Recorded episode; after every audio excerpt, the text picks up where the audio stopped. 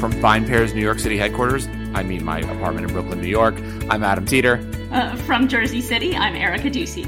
And from the satellite campus in Seattle, Washington, I'm Zach Jabal. And this is the VinePair Podcast. I really did want to say VinePair's New York City headquarters, even though we re- they're still closed.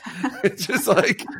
I mean, it might as well be the headquarters at this point. Yeah. It's darn, no, because, you know, they're all, that would also be Keith's office, and I mean, apartment, and Josh's, and Danielle's, and like, you know, Erica's. It would be everybody's. It's just, it's, it is crazy that this one room I'm sitting in in my house really does feel like it just has been taken over by VinePair. And it's, uh, I think, I think Naomi's getting really sick of it. um, but yeah, so I'm really excited about today's topic. But first, obviously, as always, Got it. We got to shout out to the sponsors, right? So this week's podcast is brought to you by Wild Turkey one oh one.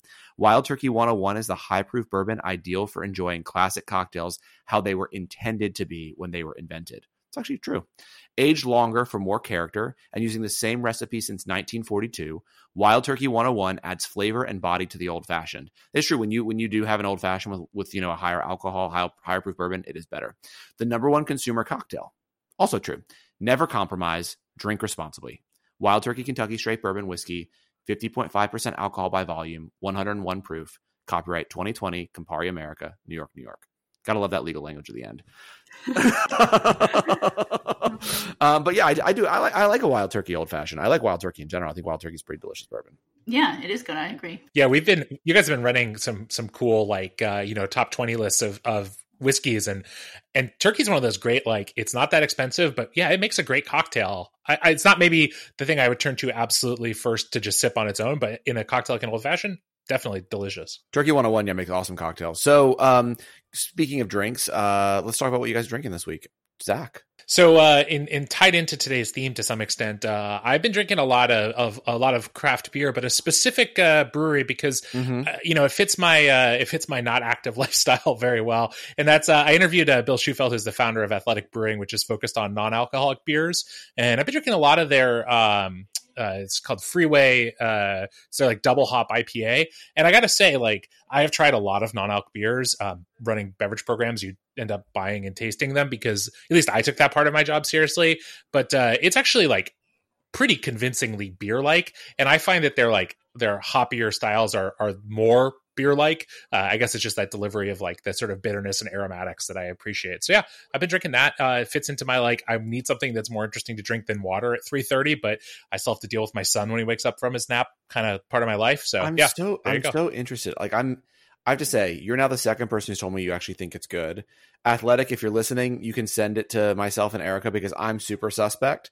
I've like listened to their ads on tons of other podcasts, I think. And what I've always thought is really interesting is they've never really advertised on um, alcohol podcasts. They, they like I see, I hear them a lot on like tech podcasts. Like, do you want to get up in the morning and be able to do your presentation? If so, drink Athletic.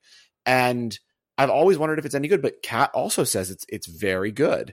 Um, yeah. So I actually feel like I need to try it now because you are now the second person who's like, yeah, like for, it's not beer, but for, you know, a beer replacement, it's very good. I would say or it's does, beer. Is it beer. It's beer. It's just like you. What's interesting to me is like where I notice that it doesn't have the alcohol is like halfway through the beer where I'm like, I don't feel any of the buzz. Like there's no, right. Cause you know, if I'm drinking a double I P A normally, you know, that's seven, eight, nine percent alcohol a lot of times. And by the time I'm halfway through a can or something, I'm like, yeah, I can kind of feel it. Yep. And, and so it's sort of like this weird, like, I don't necessarily mind. It's kind of nice to have the beer and not have the effect, but it is true that as we talk about on this podcast a lot, like we do drink alcohol for the effect. And so I'm not like giving up alcohol, but it, but it is a nice kind of like, yeah, it gives me something more interesting to drink than water or, you know, uh, you know, something along those lines. If I'm not ready for yet more coffee, um, you know, it's a nice kind of alternative in the afternoon. Um, I don't drink it like, you know, all every day, all day, but, but it's, it's a nice alternative. Nice. Yeah. So for me, I uh, was really excited yesterday to be on the phone with Heather Green, who's the C E O and master blender of Milam and Greene Whiskey. She uh, is based out of Texas, but they are now working um, with a master distiller on their team, Marlene Holmes, who was at Jim Beam for her entire career. And man, this whiskey, uh, they just nationally released last night. It's the Milam and Greene Triple Cask Straight Bourbon Whiskey. um, fantastic. I was totally blown away. And it's so cool to see a woman-owned and led whiskey company doing such great work. Um, you know, they're a young company, so they are sourcing some of their own juice, but they're also distilling in Texas and Kentucky as well as, you know, the finishing other whiskeys. So um, I tried this. It was so smooth, the ninety-four proof spirit. Um, and it just, it had such kind of presence and depth to the character. I was totally floored. So it's interesting. I actually, there's nothing specific. Like I'm not as like that I'm super excited about this week, like I was with the Negronis. Um, I will say uh, that, you know, over the past week, I've, I've drunk a few things. One is I did go back to um, just like the Heaven Hill bourbon, the seven year old, which was pretty delicious, like overproof. And I had that um, last night while watching the debate um, and cheering on the fly. Did you drink the whole no. bottle? No, honestly, it was, I think this debate was like basically what's what they're supposed to be, right? Which is normal, except that, you know, one of the candidates lied a lot or evaded questions. But besides that, like it was, it was a pretty standard debate. So it did, there wasn't like as much of a desire for me to feel like I needed to, you know, just like down an entire bottle of bourbon. Also, I think I'd, I'd not feel great afterwards. Um, you know what yeah. I'm saying? Uh, and then, and then last weekend, gosh, it's so weird that all like the Corona like blends together. I will say I actually had a terrible bottle of wine. I'm not going to name the producer, oh, but no. I will say I want to, I want to talk about what happened. And I want to get your opinion. So, uh, so we were at one of my favorite restaurants. So again, don't want to talk about them because I think the food is amazing. I think this was the server's fault, uh, but it was Naomi's birthday. And so like, we haven't been going out, but we were like, it's your birthday. Like we're going to go out for dinner. We had outdoor seats, all this stuff. And I knew that this wa- that this restaurant had, you know, lost their wine person a long time ago, actually. And that basically it's, it's like a hodgepodge of people buying the wines, like the chef buys some, manager, et cetera. And I know because of where we are in Brooklyn, it's been leaning very dirty natural. Not just like natural, dirty natural. And so there were two wines we were looking at. Naomi said she really wanted like a, you know, a, a red, but not a not a bigger red, but something that had, you know, some nice acidity, et cetera. Something that would go really well with, you know, all the food. And so, and it was like, it's Mediterranean. So basically, um, there was like this Pinot Noir from Baden that I was like, this, this can't, no. And so I asked them about that bottle and they were like, oh, it's like really funky, really like, you know, just totally grungy dirt. And we were like, okay, no. We're like, how about this Nero d'Avola? And she was like, oh, this is perfect. It's like classic Nero d'Avola. You know, it, it's like one of our, you know, best selling bottles. It pairs perfectly with all the food, whatever. I'm like, okay, cool. So she basically described the wine as being, you know, regular, not classic. Right, yeah. Classic. So the bottle comes out and she pours me a taste. And I literally look at Naomi and mouth to her. If I didn't know this was natural, I would say that it, it there was something wrong with it because it, of course, was natural. And it was the dirtiest, like just riddled with faults. And it was totally unpleasant to drink. But it was like, at this point, we were just like, whatever, screw it. I don't know what else to do. And so we drank it. And it was just not fun because it was like it, it the the faults were so clear and it was like so off-putting that it kind of ruined that part of the meal, right? Like, and there were other parts that were great. Like we'd had a really nice pet nat actually, you know, glass prior that was delicious. That was a way to like toast her birthday. But it was just kind of, I was like, you know, whose misunderstanding was it here? And I didn't want to get into it with her and say like, hey, like you basically made this sound like this was a totally conventional bottle of wine, but this is actually like very dirty and natty and not a good way because there are natural wines that I do like, but this is definitely not one of them. And so that's why we just drank it. But I like didn't know how to handle the situation. And we were just kind of like, okay, I guess like this is, we're just going to take one for the team yeah, and drink the wine and like, just remember. And of course, then we looked at the import on the back and it was like some importer we had never heard of before based in Bushwick. So we were like, okay, this oh. makes a lot of sense. That's, that's a challenge. I mean, Zach, from the professional perspective of someone who's worked on the floor a lot, like what would you have recommended doing here? Oh my God. This whole story made like almost made me break out in hives. I mean, I think, look, it, I understand, Adam, your your sort of general approach of like take one for the team. Few things as a like wine director sommelier make me sadder than hearing customers talk that way because like you should not, especially like you're out celebrating your wife's birthday. You, obviously, in these times, most people are not going out all the time. Like you, if I mean, I would have loved for you to have said, you know what, this is not what we're looking for.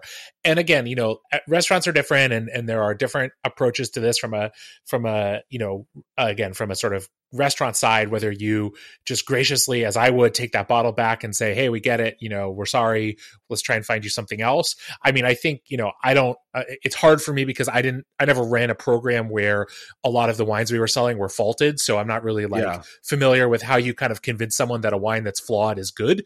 Um, you know, I just tried to sell good wine. Um, and obviously that's a, still a subjective thing, and different people have different tastes, but, but, you know, if, if a wine had an obvious fault and, and we opened it, it was of course coming back because I was sending it back to the distributor.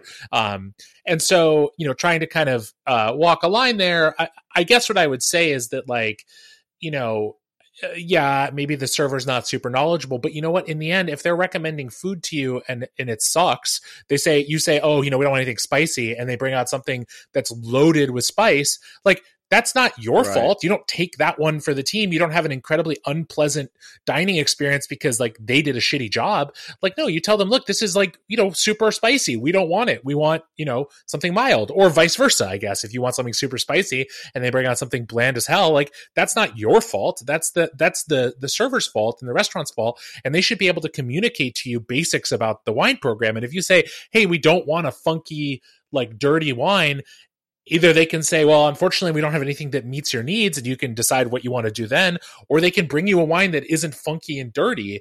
And I, I guess I would just say, like, you know, they failed. Um, and I totally understand not wanting to be the person who's like, excuse me, but all you listening out there, be the person who says, excuse me. Like, restaurants want you to leave happy, not to go on their your podcast the next week and bitch about it. Yeah, true. I mean, I, there was there was just so much there. Like, you know, there's also, like, the we've talked about this before, but us realizing what a privilege it is to be dining out, and us also thinking about, like, the server and how she may not want to be there, and but she is, and there was just, like, all of this, and I was just like, I'm not going to be the person that does this right now. But yeah. it just, yeah, it sucked, and it was, yeah. it's it's just it's crazy because.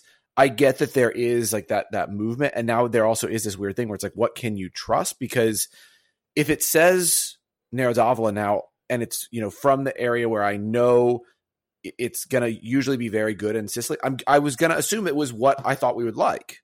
And when she said it was typical, so then I'm like, well, then do you actually know as the server what typical Nero d'Avola tastes like, or have you only tasted? Right, no. You've only tasted natural, you know, very natty ones probably at this restaurant, which. Also then becomes hard because then you like who, what, what is the word typical? I would say the word typical is what the majority of people would agree is what the grape tastes like, not what like a few people at some super hipster places think the grape tastes like. Um, so it was kind of a, it was a bummer. Yeah. Because even like, and Naomi like likes to tease that she's the one in our relationship that like loves the natural wines more than I do. And she was even like, uh-uh, she was like, this just tastes like something's bad.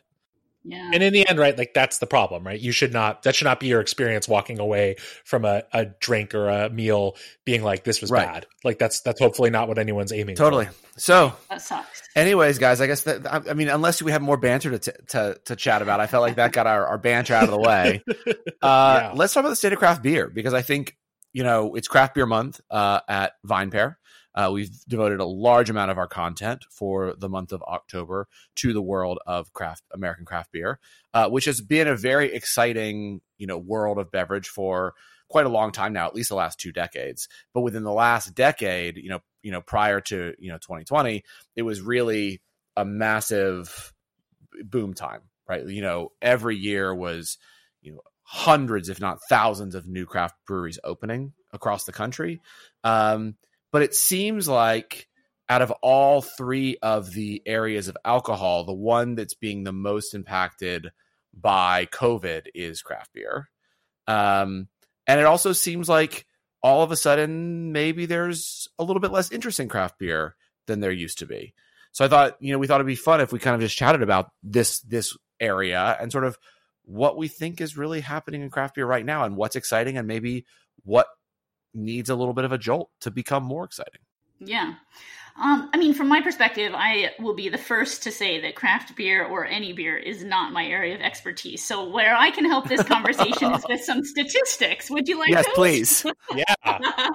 All right. So according to the I W S R, craft beer is down twelve to fifteen percent overall for the first half of this year. So, you know, that is largely because of the lengthy on-premise closures and capacity restrictions. So when you think about the different categories, um, craft beer especially is focused on on-premise. So uh, Brett, Bart Watson, the chief economist for the Brewers Association, he says that on-premise sales account for about forty-five percent of craft beer volume before COVID nineteen. So, you know, about half.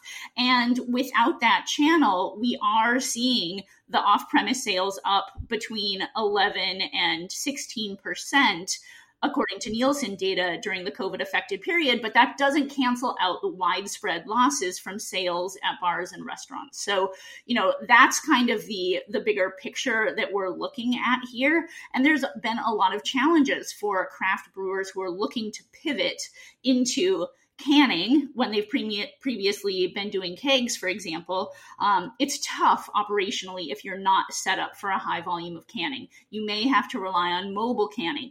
Uh, mobile canning lines may only be available in higher density areas, not as much in rural areas. There's been this ongoing aluminum can shortage, um, and that existed before the pandemic, but COVID has exacerbated that because of the growing demand for aluminum cans, not just in beer, but also in wine, canned cocktails, et cetera. So those are some of the challenges that craft beer brewers are facing right now. I think the other thing that goes along with what you're saying, Erica, is, you know, for a lot of craft breweries, especially ones on the like very, very small, the sort of nano scale, all the way up to kind of medium sized craft breweries, so much of their profit, not necessarily gross revenue, but profit, comes from a tap room. And most of the places in the country, at best, you're able to offer limited capacity. Either your tap room was closed for some amount of time, still closed. You can have out some limited outdoor seating, but maybe not nearly as much as what you had had before. And, you know, every brewer that I talk to, every every brewery owner that I've talked to uh, in this period of time points to, you know, this very real fact that that the smaller you are, the more dependent you are on that, you know, often one location where you're doing a huge, uh, you're generating a whole lot of your revenue. And if that's not, you know, if it's closed or even, you know, limited, and again, you know, maybe people have been okay through this warmer months. And as most of the country heads into fall, winter, and outdoor seating is a lot more complicated, if it's even an option, you know, again, a lot of them are looking at real challenges to, to sort of, you know, the, that central piece of their of their, uh, you know, model. And, and along with that, I think, is this other real central conceit to craft brewing, which is, you know, for so long, the selling point for craft beer, along with, you know, of course, the quality of the product, was the sort of convivial nature of beer. You know, we think of beer as this hyper social beverage, you know, even maybe more so than wine or spirits. Totally. And whether it's in a brewery, at a beer bar, at a tailgate, you know, all these ways of getting together and enjoying beer are, again, greatly curtailed for most of us, if not completely off limits.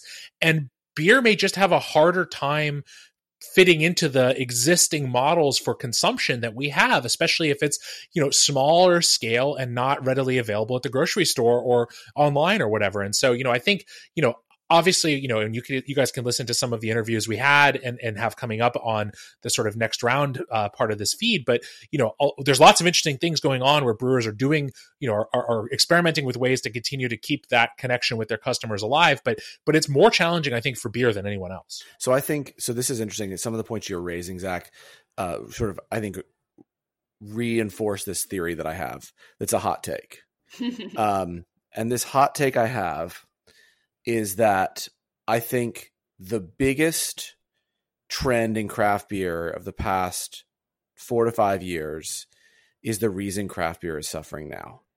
And that trend is the hazy, huh. the freshy, because for those beers, which are so amazing, freshness is key and limited supply is key. And so when you build a brewery that initially is all built, and you build a, a, an entire line that's all built not on distribution to grocery stores, which is where all of us wound up in the pandemic, right? Where we where we re-encountered like Lagunitas, which some of us hadn't drunk in decades, right? Or we re-encountered Bear Republic, Bear Flag, or some of these other like, you know, old O G craft breweries. Um, and you relied on line culture. So people who would be willing on a Saturday or Sunday morning to come and line up at the brewery and wait for the beer and then have that community that we talked about, right? And you relied on really being very, very vigilant when it came to shelf control, right? And that's why a lot of retailers never wanted to stock some of these beers, because a lot of the breweries were actually like really hard on the distributor, who was really hard on the retailer. Be like, if this doesn't move, it's got to get tossed, right? So it it means that when a pandemic happens, people aren't willing to wait in line, and you're not set up to to know how to do delivery because you haven't had to do that in the past and things like that. I think a lot of breweries fell behind because they became known for this style of beer that is absolutely delicious. And like, I mean, Kat jokes and says that I'm a haze bro. I mean, I love hazy beers. I think they're delicious. Um, but it, they, they have been harder to find. And in the pandemic, like, you know, I think there was at least the first two to three months, the grocery store that I went to had none of them besides Threes, and Threes is one of the exceptions. I mean, they are, I mean, to shout out to them, they, their infrastructure and the way that they do their business in New York City, a lot of people could learn from. Um, and the way that they they handle getting the beer still into into all the, the larger retailers, I think is is pretty unique. Um, but I think for the most part, like all those other breweries had a very hard time. And now the opposite has happened, right? Which is now they've all flooded retail. Like, you know, we we talked about the the beers that we've all sort of enjoyed during the pandemic. And, and Josh was saying he's gotten to drink beers that he never would have gotten to be able to just walk down to the, cor- the corner bodega and buy, because he would have had to go to the brewery to get it. And now they're just, they are so desperate to get it into retail. And they're, and a lot of them are kind of also being a little bit less vigilant about those born on dates, right? They're not, they're not as worried anymore that the beer has to be consumed within a week of canning, which is what a lot of people used to think, right? That was that, that was the whole allure of the fresh hazy I P A. If it if it wasn't fresh, that haze kind of diminished. It kind of fell out of the beer. It it, it didn't have the, the mouth, the pillowy mouthfeel that everyone was obsessed with, and the and the sweet, not the sweetness, but you know, the fruitiness, all that stuff that was what made that beer so mind altering to so many people who had drunk craft beer for so long. Um, so that's my first hot take. And my other hot take is I think the other thing that happened to craft breweries is like a lot of them got into seltzer, and, uh, you know, White Claw and Truly kicked their asses. I mean, you know, that, that those were just, again, it's, it's, it's a supply issue. And like, if half of your, you know, a lot of craft breweries started making seltzer as a way to, you know, when the breweries were packed, be, have something else on tap that they could serve to people who didn't want a ton of these massively high alcohol beers. We talked about at the beginning, right? How many double I P As can you drink? Um, but now that we're in a pandemic, like White Claw and Truly are everywhere. And this obscure hard seltzer that probably wasn't that much of a focus for the brewery, but helped pay the bills when they were open, like, is not going to be the thing that people reach for. So I think, I think it's, I think it's, I think it's those things combined with everything else you're saying, right? That it's just, it's just hard, harder for them than for almost anyone else. And no one has figured out really how to create this beer that took the, the beer world by storm as, as a shelf stable product yet. Hazy Little Thing really isn't that. You know, Sierra Nevada says it is, it's not. The question is, is this new Dogfish beer that just got announced, which is going to have like oat milk in it? So it's mm. going to have the oatiness that's going to actually make it hazy. Is that going to be it? Because the, that's the only way you're going to recreate these beers without relying on freshness, is there's going to have to be something else chemical that happens that makes them that hazy and that pillowy and that like uh, what I refer to as like, it looks like, you know, what eggs look like before you, when you add milk to them before, and you, and you whip them before you scramble them. So I don't know. It's going to be interesting. Uh, I think I think it's it's going to be tough, because that style of beer is what really propelled. I mean, it's what made Other Half famous. It's what made Grimm famous. It's what made. I mean, I'm talking New York breweries, but like lots of those. I mean, I remember Erica when we had the the staff picnic, and um, and I was talking to Jono, your husband, and uh, and he mentioned, you know, one of the O Gs of that movement. You know, like that, those are the, the beers. Now I can't remember which one it was, but it was one of the ones that I was like, was it either a Sip of Sunshine or something? Yeah, I can't and remember. I was, and I was like, yeah, I mean, like those are the beers that everyone was excited about. Yeah. You know? Well, what about, I feel like the thing I see more than anything is like fruited sours and like just fruit, like just fruit beer everywhere. I mean, is that, I don't know how fresh those have to be though. Like I'm thinking of like, like the Dogfish Head Sea Quench and like all those sorts of beers that have like that really like a pronounced fruitiness to them. Um, what do those beers have to be as fresh? Like what's the situation there? Not that I know of, but I mean, I would, I'm curious what Zach thinks here, but I think that, I think sours are polarizing. Like, I think what was so interesting about the haze was that they're incredibly welcoming to almost anyone who's interested. Like, it tastes like fucking orange juice. Yeah. You know, like, and that's why I think, I mean, I've always been a big bitter I P A fan. I, I used to think like Racer five, Bear Republic is like one of my, my top beers. Me too. Um, I love that. Day. That beer is amazing, right? Also, you know, like uh, Bell's Two Hearted is an amazing beer, but that's like the, that was a very, those, that style of I P A was like for people who like bitter. Like, I could never get Naomi to drink I P As, but she loves hazies. And so I, I think that sours the same. Like, I Naomi loves sours. I can't. Like, I'm gonna give you guys a little T M I, but like, I have like massive acid reflux. Like, I can't. That's also probably why I don't like natural wine. Like, I can't yeah. do it. Like, it just the the Brett inside those beers. I just I can have one, but I couldn't. I could never think that I'd go and invest in a six pack. But I don't know, Zach. Like, what do you think?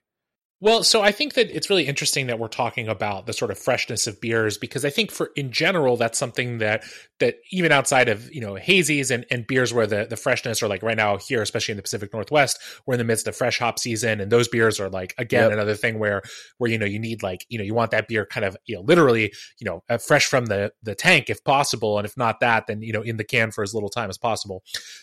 But but all beer, pretty much, with the exception of maybe some like darker beers that are designed to age, almost all beer benefits from being consumed, you know, pretty fresh. You totally. know, it's not a product. And so I think, you know, one thing that we're just seeing is that, like, you know, breweries uh, of all scale, but especially on the craft side, are really, you know, trying to figure out how to get product in people's hands. You know, like they're, they're not, They're not designed in the for the most part for the you're not going to go buy a twenty-four pack of your favorite craft beer. No, like for one, you probably don't want to drink the same one of those every day for or two of them a day for twelve days or whatever. But also, like, the beer just doesn't isn't as enjoyable at the end of that. So, so one of the challenges that I think that that um, that craft brewing has had is just this sort of compulsion that people had, especially earlier in the pandemic, of like, I got to get as much of everything as I can, right? Like, I got to pack my house, my my apartment, whatever, with everything that I could possibly need. I, and I think people have come out of that phase a little bit, but but still, you know, there's that challenge of if you're only going to the store once a week, or you're or you're going, you know, you're going to go to a brewery to stock up, but you're you're not going to go every. you know, week, you're going to go once a month or every two months or something. You know, you kind of have to find this balance of what is, what is going to be shelf stable enough to last through that period. I also think with like the sours and things like that, you know, the problem for beers like that is like we are we are seeing a shifting, and again, this is where I come back to the like closures or limitations on tap rooms, where where the the context for drinking these beverages is is different. And so one of the reasons why I think the hazy has become so popular, not just because of what Adam said, or maybe in conjunction with what Adam said about how welcoming it is, is it's also a great beer to just drink by itself, right? Yes, like, it is. Like, it is a complete thing unto itself, and and whereas like. To me, a sour, whether it's fruited or otherwise, like that's a beer to have. Like, I need to eat something with that. Like, same way that like a high acid wine, like I don't really want to drink those things. I don't have the same issues with acid reflux, but but but but still, I don't want to drink a really high acid anything without something to go along with it. And so, you know, those higher acid beverages, like I think are more shelf stable, I would bet, just chemically, like it has to be. You know, part of the problem for something like a hazy is you don't have that sort of acid balance to kind of keep the thing fresh. It just kind of, it's like, you know, milk is going to go bad faster than lemonade, like just the yeah, reality totally. of it.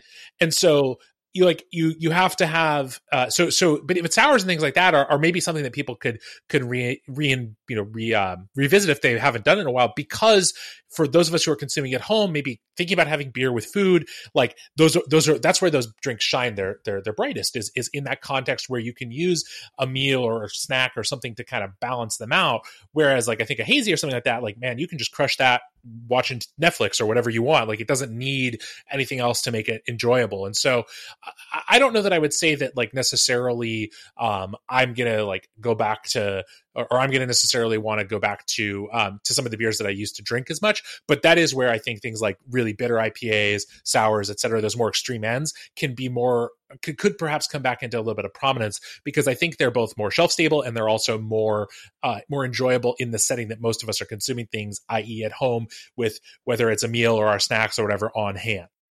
Yeah, I mean, I think that this, the state of craft beer is kind of like really in flux right now, because I really feel like, you know, even two or three years ago, like it was the shit, maybe even a year ago. I mean, it was the area of of alcohol that in a lot people, a lot of people would have said was the most exciting. Still, right? There was there it was it was you know it was becoming it was working on becoming more open. It, it still was predominantly you know, beer bros, but it was working on becoming more open.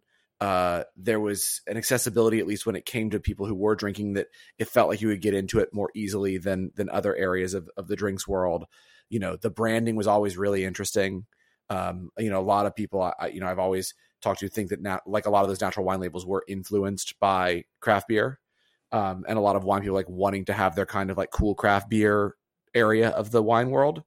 Um, but it just, I think everything we've said here is just true, that the, the business model, because it really is the third space, you know, that's the correct, right. It just like, right. Like the tap room. Yeah, it's yeah, yeah. just suffering more than any other area of alcohol. Like I can't think of like, I love craft cocktail bars and I love, you know, but those aren't to me a third space. You don't, you don't, I can't sit at a craft cocktail bar and pay fifteen dollars a drink for very long.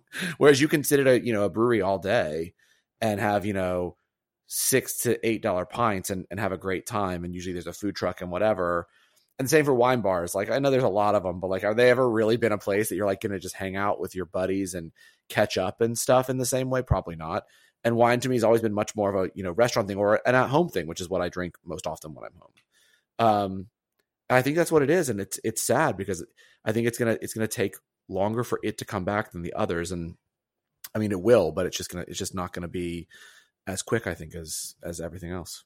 I, I'd agree. I, I, I'll just put in one little fact here, which I found interesting, which was, um, so as of June thirtieth, there were uh, eight thousand two hundred seventeen active craft breweries uh, in the U S. So that was up one hundred from a year ago.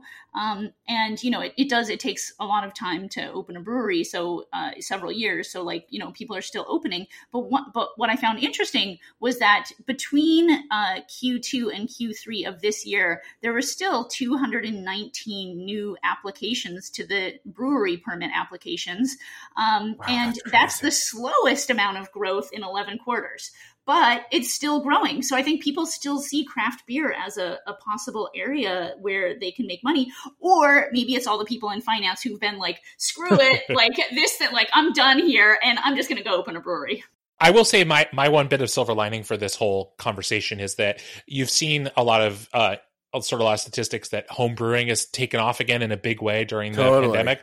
And I do think that one kind of cool possibility coming out of this is that you will have had a lot of people who are maybe, you know, uh, either had more time to devote to he- home brewing or took it up for the first time. And, and I mean, again, home brewing is where the craft beer movement was born. It's how it still mostly gets its start. Many, many, many people who start breweries start out by brewing at home. It's very hard, you know, it's very, it's relatively easy to do that. I mean, Adam, you have personal experience. Mm-hmm. And, um, and like, I think in general, it's certainly possible that, you know, when we're talking to brewers five or ten years from now and ask them how they got started, a lot of them probably will say, you know what, during COVID, I decided, you know what, I'm going to take the plunge. I'm going to try home brewing. I'm going to, you know, you know, give it a shot. And, and from that, Uh, opportunity, I suppose, this opportunity, maybe some of the great breweries of the twenty twenties will be born. That's actually really that's, true. That's great. Yeah. That's like actually that. really true.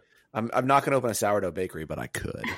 um, no, and seriously, and I mean, Erica, I'll let you plug it. We got a great home brewing column, guys. Yeah, we do. Uh, it, I mean, it's a really wonderful column. Um, if you haven't checked out it, it's called uh, B I Y, Brew It Yourself. And uh, Mandy Na- Naglich, I think, is that how you say her mm-hmm. name? Yep. She um, is a pro brewer, um, home brewer, and Uh, it's it's a really highly read column, so people seem to be engaged. It's been growing during the pandemic, so I think there's a lot of interest in people thing, saying like, I've graduated from sourdough, let me try home brewing. Yeah, and she does. She even has like a, a one column where she writes about how to make a hazy, which I thought was really interesting. So it's like, wow, you're actually going to teach people how to do that. I, I never, when I was brewing, would have even thought I could have attempted that. But I mean, I think it shows people are willing to to try these things. So I think you, I think you're very much going to be right there, Zach. I think we're going to have a lot of people, you know. A lot of breweries that open up, and when you ask why, they're going to say we started, you know, we left this, we left whatever city we lived in, probably even in like smaller towns, right? We left the city we lived in, we moved to this place, we got more space, we started home brewing, and we realized like, oh, this will be a this will be a nice life, and they opened breweries. I can totally see that. Yeah, me too. Well, guys, this has been another amazing conversation as always. Um, you know, I just I think every every time we sort of talk this stuff out, we go into it thinking like, okay, you know. is this going to be something that's just going to be all doom and gloom? And then and then I feel like I come out and I feel really positive about everything. So thank you guys very much. Aww, yeah. Silver lining. Just here to just here to brighten your day. Thanks, guys. Well, uh, for everyone listening, we're here to brighten your day as well, which is why we'd love you to leave us an, a review, uh, tell your friends, a rating on iTunes, Spotify, wherever you get your podcasts. It definitely helps other people discover the show. Erica, Zach, I'll see you right back here next week. Talk to you then. Sounds great. And before we officially go, a word from our sponsor of this week's podcast, Wild Turkey. Wild Turkey one oh one is the high-proof bourbon ideal for enjoying classic cocktails, how they were intended to be when they were invented. Aged longer for more character and using the same recipe since nineteen forty-two, Wild Turkey one oh one adds flavor and body to the old-fashioned, the number one consumer cocktail. Never compromise, drink responsibly. Wild Turkey Kentucky Straight Bourbon Whiskey, fifty point five percent alcohol, by volume, one oh one proof.